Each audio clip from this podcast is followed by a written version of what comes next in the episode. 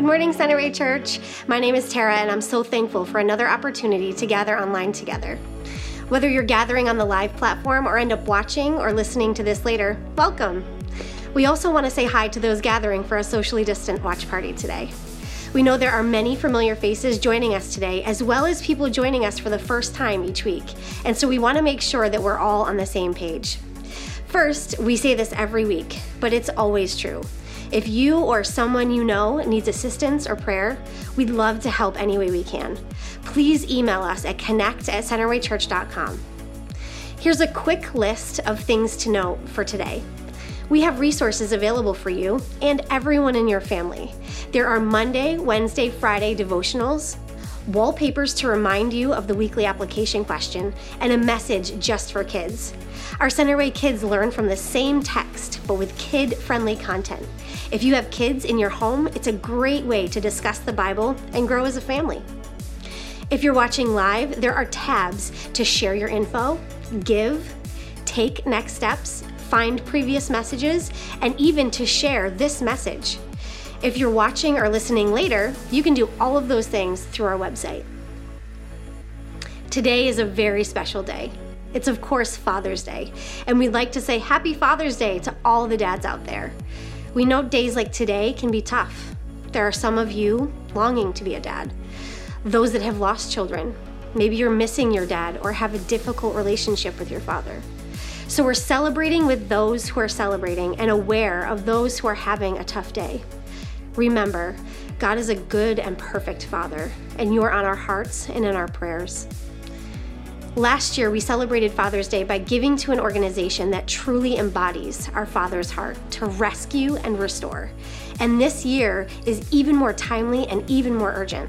Project Rescue exists to rescue and restore victims of sexual slavery through the love and power of Jesus Christ. Right now, due to the lockdowns in the countries they serve, red light districts are closed and captives are being released from slavery but they have no resources or ways to survive outside of that captivity. Project Rescue is on the ground, providing healthcare, food, clothing, and vocational training. Centerway will be giving to this effort in honor of our dads. If you'd also like to contribute, just go to our website, centerwaychurch.com, and choose the Give tab. There will be a Project Rescue dropdown. You'll also be able to do that on the live platform Give tab. Thanks in advance for your generosity and happy Father's Day. So here's what to expect today. In just a moment, Spencer will be reading the scripture text for us today. Claude will be communicating from the Bible, and then you'll hear some ways to respond in worship. Immediately after the message, you can head over to Instagram Live or Facebook Live as a way to respond through song. Here's Spencer with a text for today.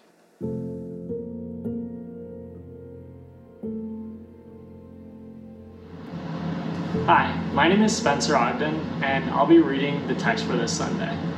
We'll be reading in 1 John verses 3 through 10. Everyone who makes a practice of sinning also practices lawlessness. Sin is lawlessness. You know that he appeared in order to take away sins, and in him there is no sin. No one who abides in him keeps on sinning. No one who keeps on sinning has either seen him or known him. Little children, let no one deceive you. Whoever practices righteousness is righteous as he is righteous.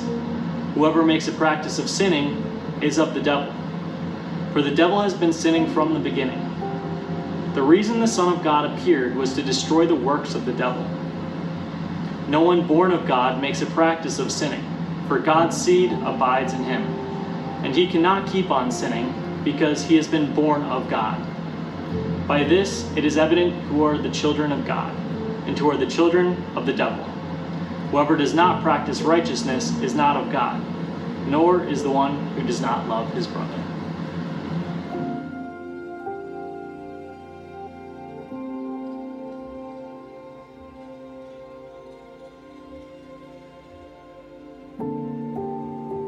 Good morning and welcome. My name is Claude, and my wife Meredith and I are the lead pastors at Centerway Church. Super excited that you have the opportunity to be with us this morning, whether it's live or later on. We're continuing and actually concluding our series entitled Still Life today. And um, the message entitled today is actually Victory. So, Still Life Victory. And before I begin, I just want to recognize all of our fathers that are out there. Happy Father's Day, and uh, excited that you chose to be with us on this festive day as we wrap up the series uh, we're continuing through uh, First John and uh, specifically First John chapter three verses four through ten that you just heard, and. Um, as I was thinking about uh, what to share to kind of start some things off, I actually thought of several things and just figured I'd probably share them all. Um, have you ever wanted to go to a specific restaurant and somebody has an opinion that's really strong about that restaurant.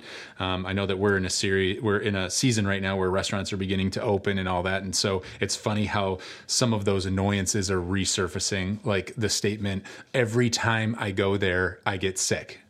You're like every time we eat there, you get sick. Well, I mean, sometimes order something different well, no, it just seems like everything I order there makes me sick. Um, one of my favorites is uh, is this. My my grandmother, when she was still alive, there was one specific restaurant she didn't want to go because the waitresses were rude.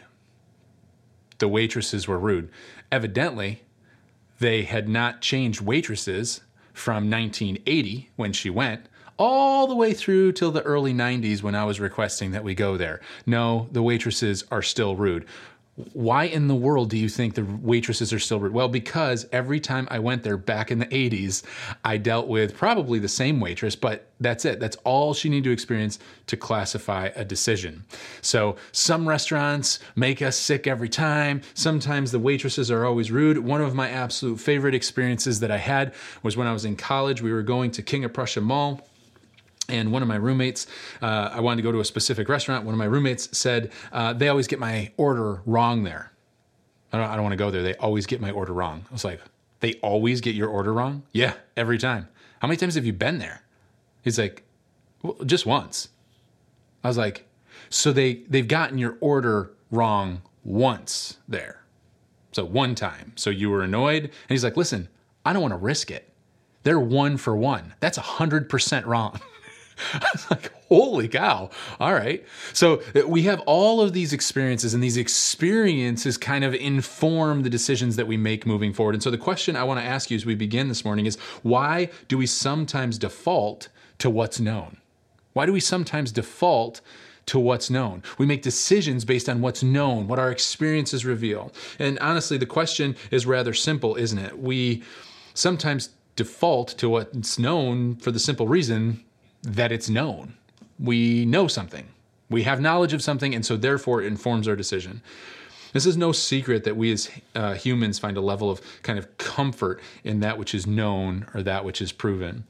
Even if you're watching or listening and you are a person that's like, listen, I love taking risks. I'm to show, I'm to throw caution into the wind. I'm going to that restaurant even though they're all rude, even though they, they often or 100% of the time get my order wrong if you love taking risks, you love trying the unknown, and you function still with a knowledge base.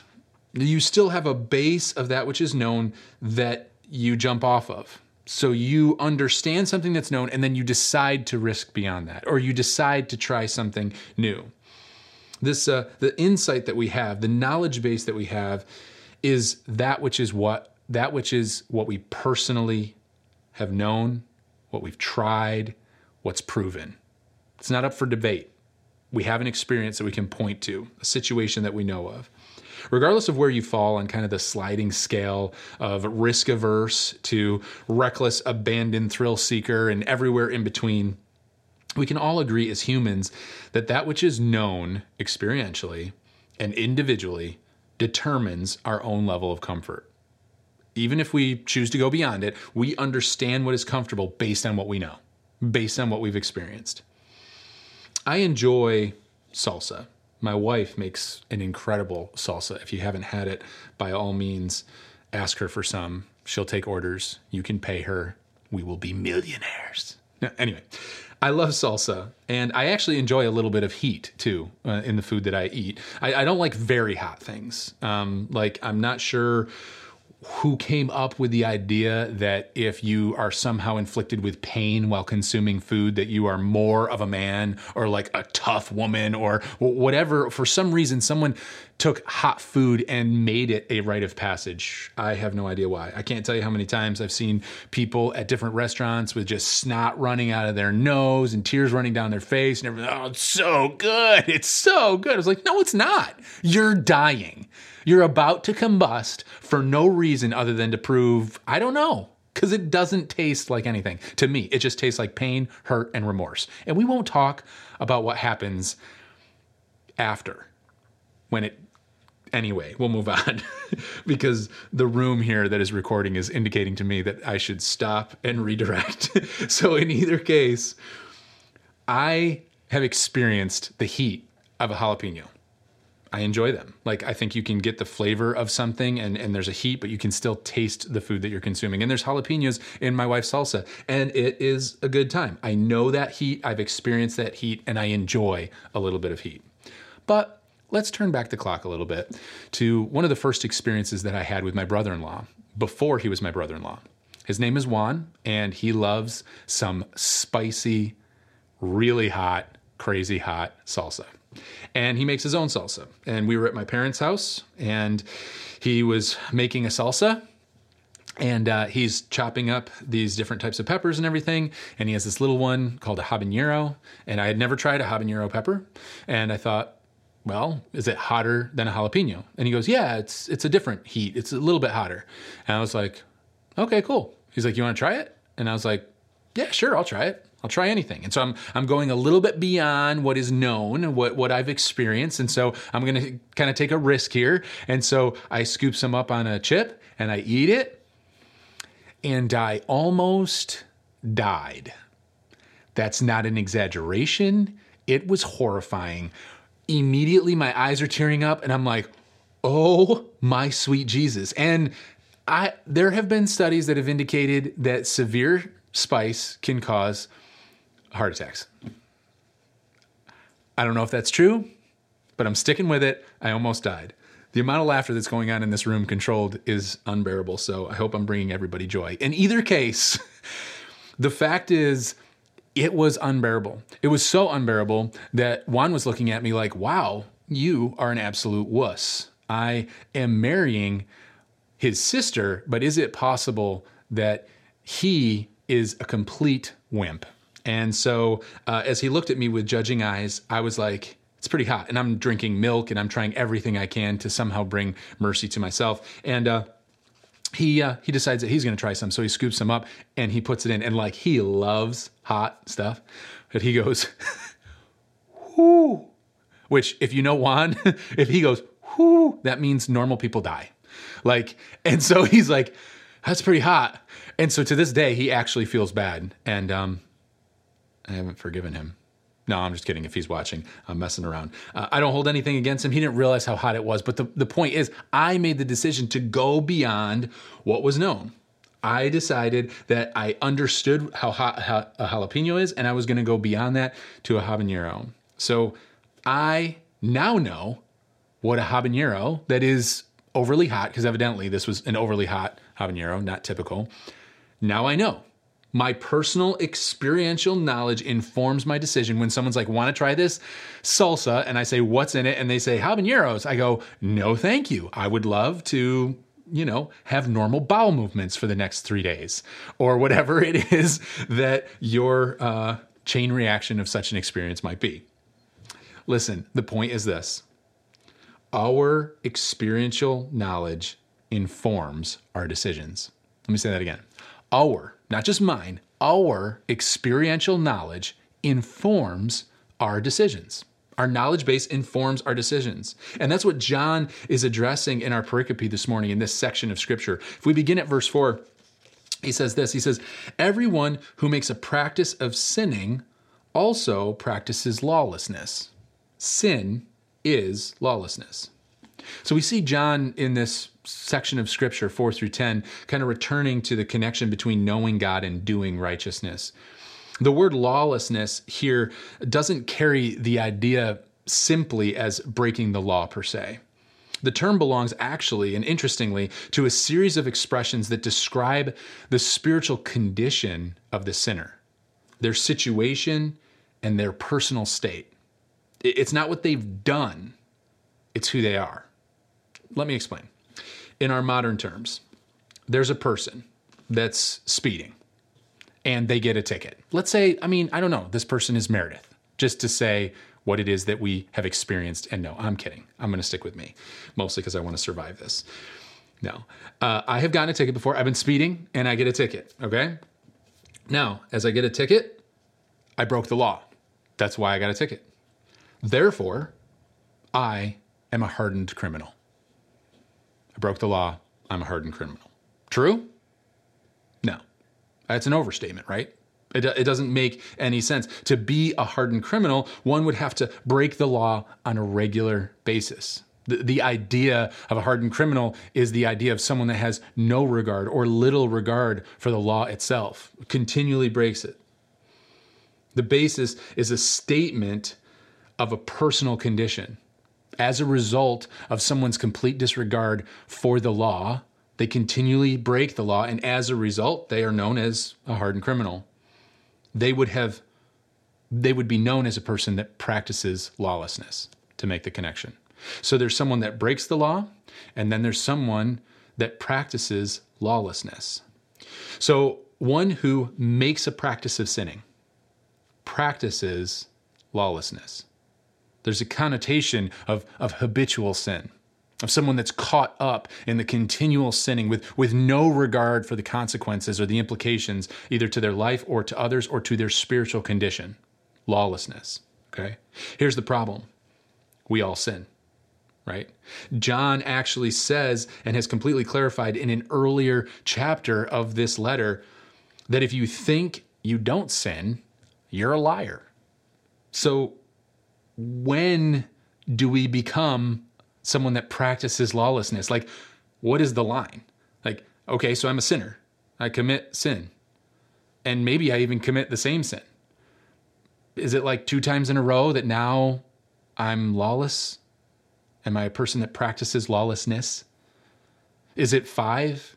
Is it 10 times? Like, how do you classify someone? What is it, what is it that puts me in the category of someone that practices lawlessness? Well, we read on. Verse 5 and 6 say this You know that he appeared in order to take away sins. And they're talking about Jesus. John is talking about Jesus. You know that he, Jesus, appeared in order to take away sins, and in him there is no sin. No one who abides in him, who abides in Jesus, keeps on sinning. No one who keeps on sinning has either seen him or known him. What? Like, wait a second. I'm a sinner that sometimes sins.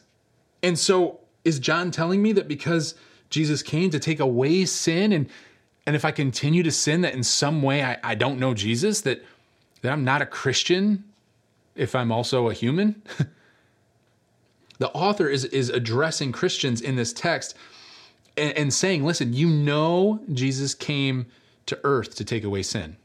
You have that knowledge. You know this experientially, even because you've felt the burden of your sins lifted. If you've crossed that line of salvation, you know what it's like to be like, hang on, I'm free. Is it possible that I'm that I'm actually as loved as I always dared dream? Like I'm set free. Verse six goes on and says, No one who abides in him keeps on sinning abides in him keeps on sinning. These are in the present tense. So it means that they're ongoing actions and that they're mutually exclusive. So there's some weightiness happening that starts to clarify some of the questions and tension we have. If you as as a christian as a christ follower so speaking to a specific group of people knowing that we have a wide gamut of people that are listening and, and watching right now from skeptic all the way to committed christ follower so if you find yourself in the christ following category from your own perspective if you abide in him then you are a christian in relationship with him or you continually keep sinning. So you are either in relationship continually with Him, abiding with Him, or you are habitually sinning. It's an either or, mutually exclusive, is what the text is saying. So let's go back to the illustration for a moment. I'm pulled over and I'm getting a ticket. The officer gets in my car and says, All right, let's go where we're going. okay. He's riding with me. And as I begin to speed, he looks at me like the Holy Spirit in some ways, and the and the officer says, "Hey, slow down. You're going too fast." And so I go, "Oh," and I slow down. Now, for some of you, your spouse is the person in that illustration. I just made a direct correlation. I am in no way saying your spouse is the Holy Spirit. If they try to pull that on you, tell them that is not what Claude said, and you are grossly abusing an illustration. but in either case, the, the officer says, Hey, careful, you're slowing down. Now I have a decision to make. I mean, you're speeding up. Now I have a decision to make. I've been made aware that I am now breaking the law. So I either slow down or I have complete disregard for the fact that an officer is sitting next to me. And I go, yeah, that's all right. We'll get there faster. I try to justify it. I speed. It's what I do. It's who I am. It's fine. Listen, you got in the car.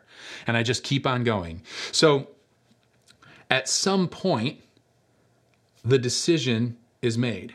The decision is made to either respond to the the law officer saying you are breaking the law, in which time I can say sorry, decrease my speed, so I respond an act of repentance. If we're following the illustration here, I slow down, or the adverse.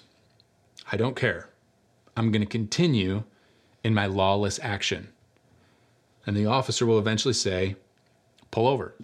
I can't be in this vehicle while you continually break the law. I represent the law. I can't sit by quietly, pull over, I'm getting out. I'm done with riding along with you. In fact, as you pull over, I'm going to give you a ticket because now you have to bear the consequences of breaking the law. So I'm beating the snot out of an illustration, but it's a fairly good one in the sense that it, gives us the idea of what it looks like to allow the Holy Spirit to be resonant within our heart and lives and pointing out through conviction the areas that we break the, the law, where we violate what it is that we were made and created to be, and we sin, and the Holy Spirit will convict us. And in that moment, we have a decision to then repent and change our direction, or to say, you know what? I don't care. This is who I am. I'm appeasing my flesh. I'm enjoying the journey. Sit back and relax. And at some point, we make the decision to say, I, I no longer want to be in relationship with you. I no longer want your convicting voice in my life. And in that moment, we're choosing to say, I will bear the consequences of the sin of my life instead of repenting and allowing Jesus's fulfillment of the consequences of my sin wash over me. It's a serious decision that's being made. You see, there's there's the idea that um, we can say, sorry, it's super hard for me to read my notes, so I'm just going to say that I can't read my notes right now. I have no idea what that says. So the question is about when the sinner, oh, the question I asked earlier about at what point does the sinner sin too much? At what point do we cross that barrier? Do we go from like a typical sinning human being that's in relationship with God to someone that is a pra- uh, someone that practices lawlessness? And honestly, it's a bad question, right? If we understand now what the text is saying and we kind of theologically understand what it is to be in relationship with God, like that's a bad question. Like, at what point do I stop being my parent's child? It's at the point that I decide I no longer want to be in relationship with them, that I'm no longer receiving the love that they're extending towards me. It has to do with a condition of my heart, with a condition of my state. And the same is true here. It goes much deeper than just an act of sin versus too much sin. We love to categorize that. Like, how close can I get to the edge? what is it that I can do and how many times before it becomes too serious? But it goes much deeper. Verse 8 starts to reveal the, the, uh, the depth of this. It says, Whoever makes a practice of sinning is of the devil. That's pretty real. For the devil has been sinning from the beginning. The reason the Son of God appeared was to destroy the works of the devil. So whoever makes a practice of sinning is of the devil. Again, we see in this text present tense. And abide means to remain with or to walk with, if you can keep that in the back of your mind if you haven't been with us in past weeks. So listen, when we abide in Christ, when we remain in Him, when we remain in relationship with Him, in a loving relationship, righteousness is the outflow. We're convicted, and righteousness is the outflow. When we abide in sin, death and destruction is the outflow. We know that, right? And we've experienced that. Our experience has taught us this, and yet we return to sin. If you've been involved in sin, and I know you have as a human being, there are all different types of sin, but regardless of the type of sin that you've engaged in, when that act or that decision or those words or whatever that looks like in your life is complete, you don't feel more whole. You feel more fractured. You feel more broken. The thing that you thought would bring life, or the thing that you thought would feel like, oh, there's some revenge. I should feel better. And all of a sudden, the, the adrenaline of that moment is not quite as cathartic as you thought. And it kind of wears off. And you look and be like, man, I'm kind of a dirtbag. Like, what is my problem? And yet we return to sin time and time again. The Word of God says we actually return to sin like a dog returns to its vomit. Here's what's profound we all abide somewhere.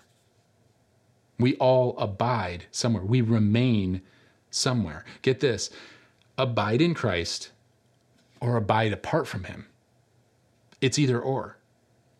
To abide apart from Him is to choose to abide with the devil. What? like, if you're sitting there, you're like, no, that's not possible. Like, no, I, I want to choose option three. Like, like there's there's Jesus and there's righteous living. There's the devil way over there, like totally off screen. and then there's like this middle ground where it's just like, I do what I want to do. Like, you know, it's like I'm not abiding with the devil. Like I'm just doing what I want to do. Not the way it works. That's not what the text is saying. And honestly, that's poor theology. You will choose to abide and worship one or the other. You're either choosing God or sin. That's the decision. You're abiding with Christ or you're abiding with the devil. It's shocking. It's an either or. I think Joshua said it best in the Old Testament when, when he said, Choose this day who you will serve. As for me and my house, we will serve the Lord. It's a choice. Who will you serve? What is it that you will put your energy into? Who is your Lord? The end of verse 8 says, The reason the Son of God appeared was to destroy the works of the devil. Through his atoning death and resurrection, Jesus dealt with the problem of human sin and as a result destroyed the work of the devil. Listen, sin matters. It matters. We can minimize it, we can marginalize it, we can justify it, you name it, but at the end of the day, it's destructive and leads to death and ultimately hell. Or Jesus would have never come and laid down his life. It's a serious matter that, that often we marginalize and we minimize. We cannot minimize sin or its destructive power in our life, or we're not even knowing Jesus. It's like I'm sitting in the car and I don't even know that this is an officer. It's like I didn't even acknowledge or realize, I don't even care. It's as if I never knew him. You know, scripture says that one day we'll stand before the Lord, every single one of us. And he'll either say, Enter in, my good and faithful servant, or depart from me, I never knew you. I never knew you. Not depart from me, you never behaved. Not depart from me, there, there were too many sins, and so we tipped the scale into lawlessness. No, no. I never knew you. You didn't know me. We, we weren't in relationship. I attempted to communicate to you so many times and I ran after you and and all the while you disregarded. Maybe you confessed me with your lips, but your life never played that out. It was, it was a, a passing, fleeting moment. Because the Word of God also says, You cast out demons in my name, and yet I never knew you.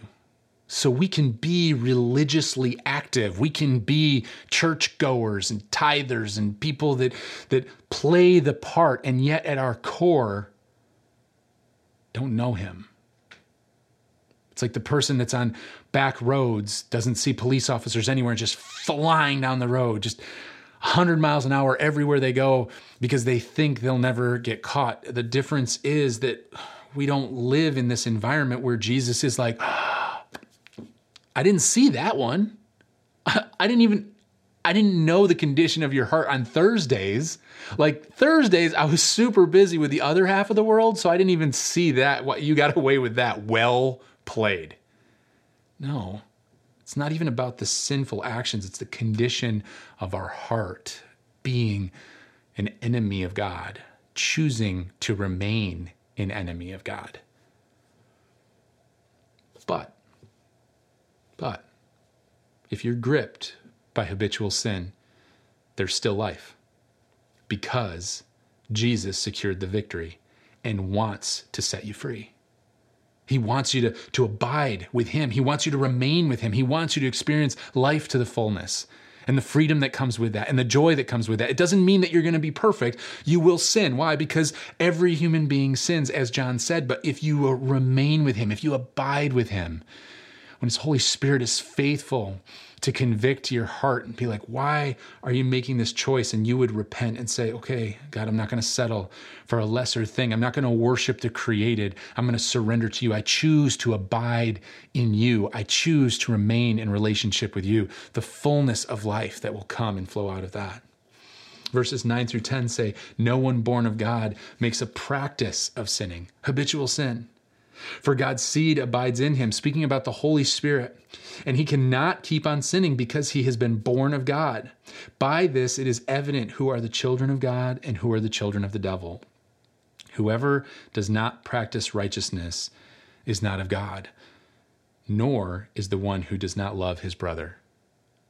So the outflow of one that abides with Christ is someone that that that apologizes to people that they've hurt that repents to the Lord and changes their ways, that extends love to the unlovable, to even the enemies, a person that, that walks uprightly before God. This means that when we sin, children of God are convicted and choose not to remain in sin because of the grace and strength of Jesus, which means you're no longer gripped by habitual sin. It no longer rules you. You're no longer a slave to sin. In fact, you hate sin. You see its destructive nature. Paul talks a lot about this that, that he literally just loathes the sin of his life. If we could get to a place where we remain so tightly with Christ that when we commit any form of sin, whether it's even done externally or within our heart or in our mind, we would, we would have almost a repulsion to what it is that we've settled for. It's only possible because You've experienced something. You know the grace of God. You understand the freedom awarded to you. Experience is, is informing the way that you function.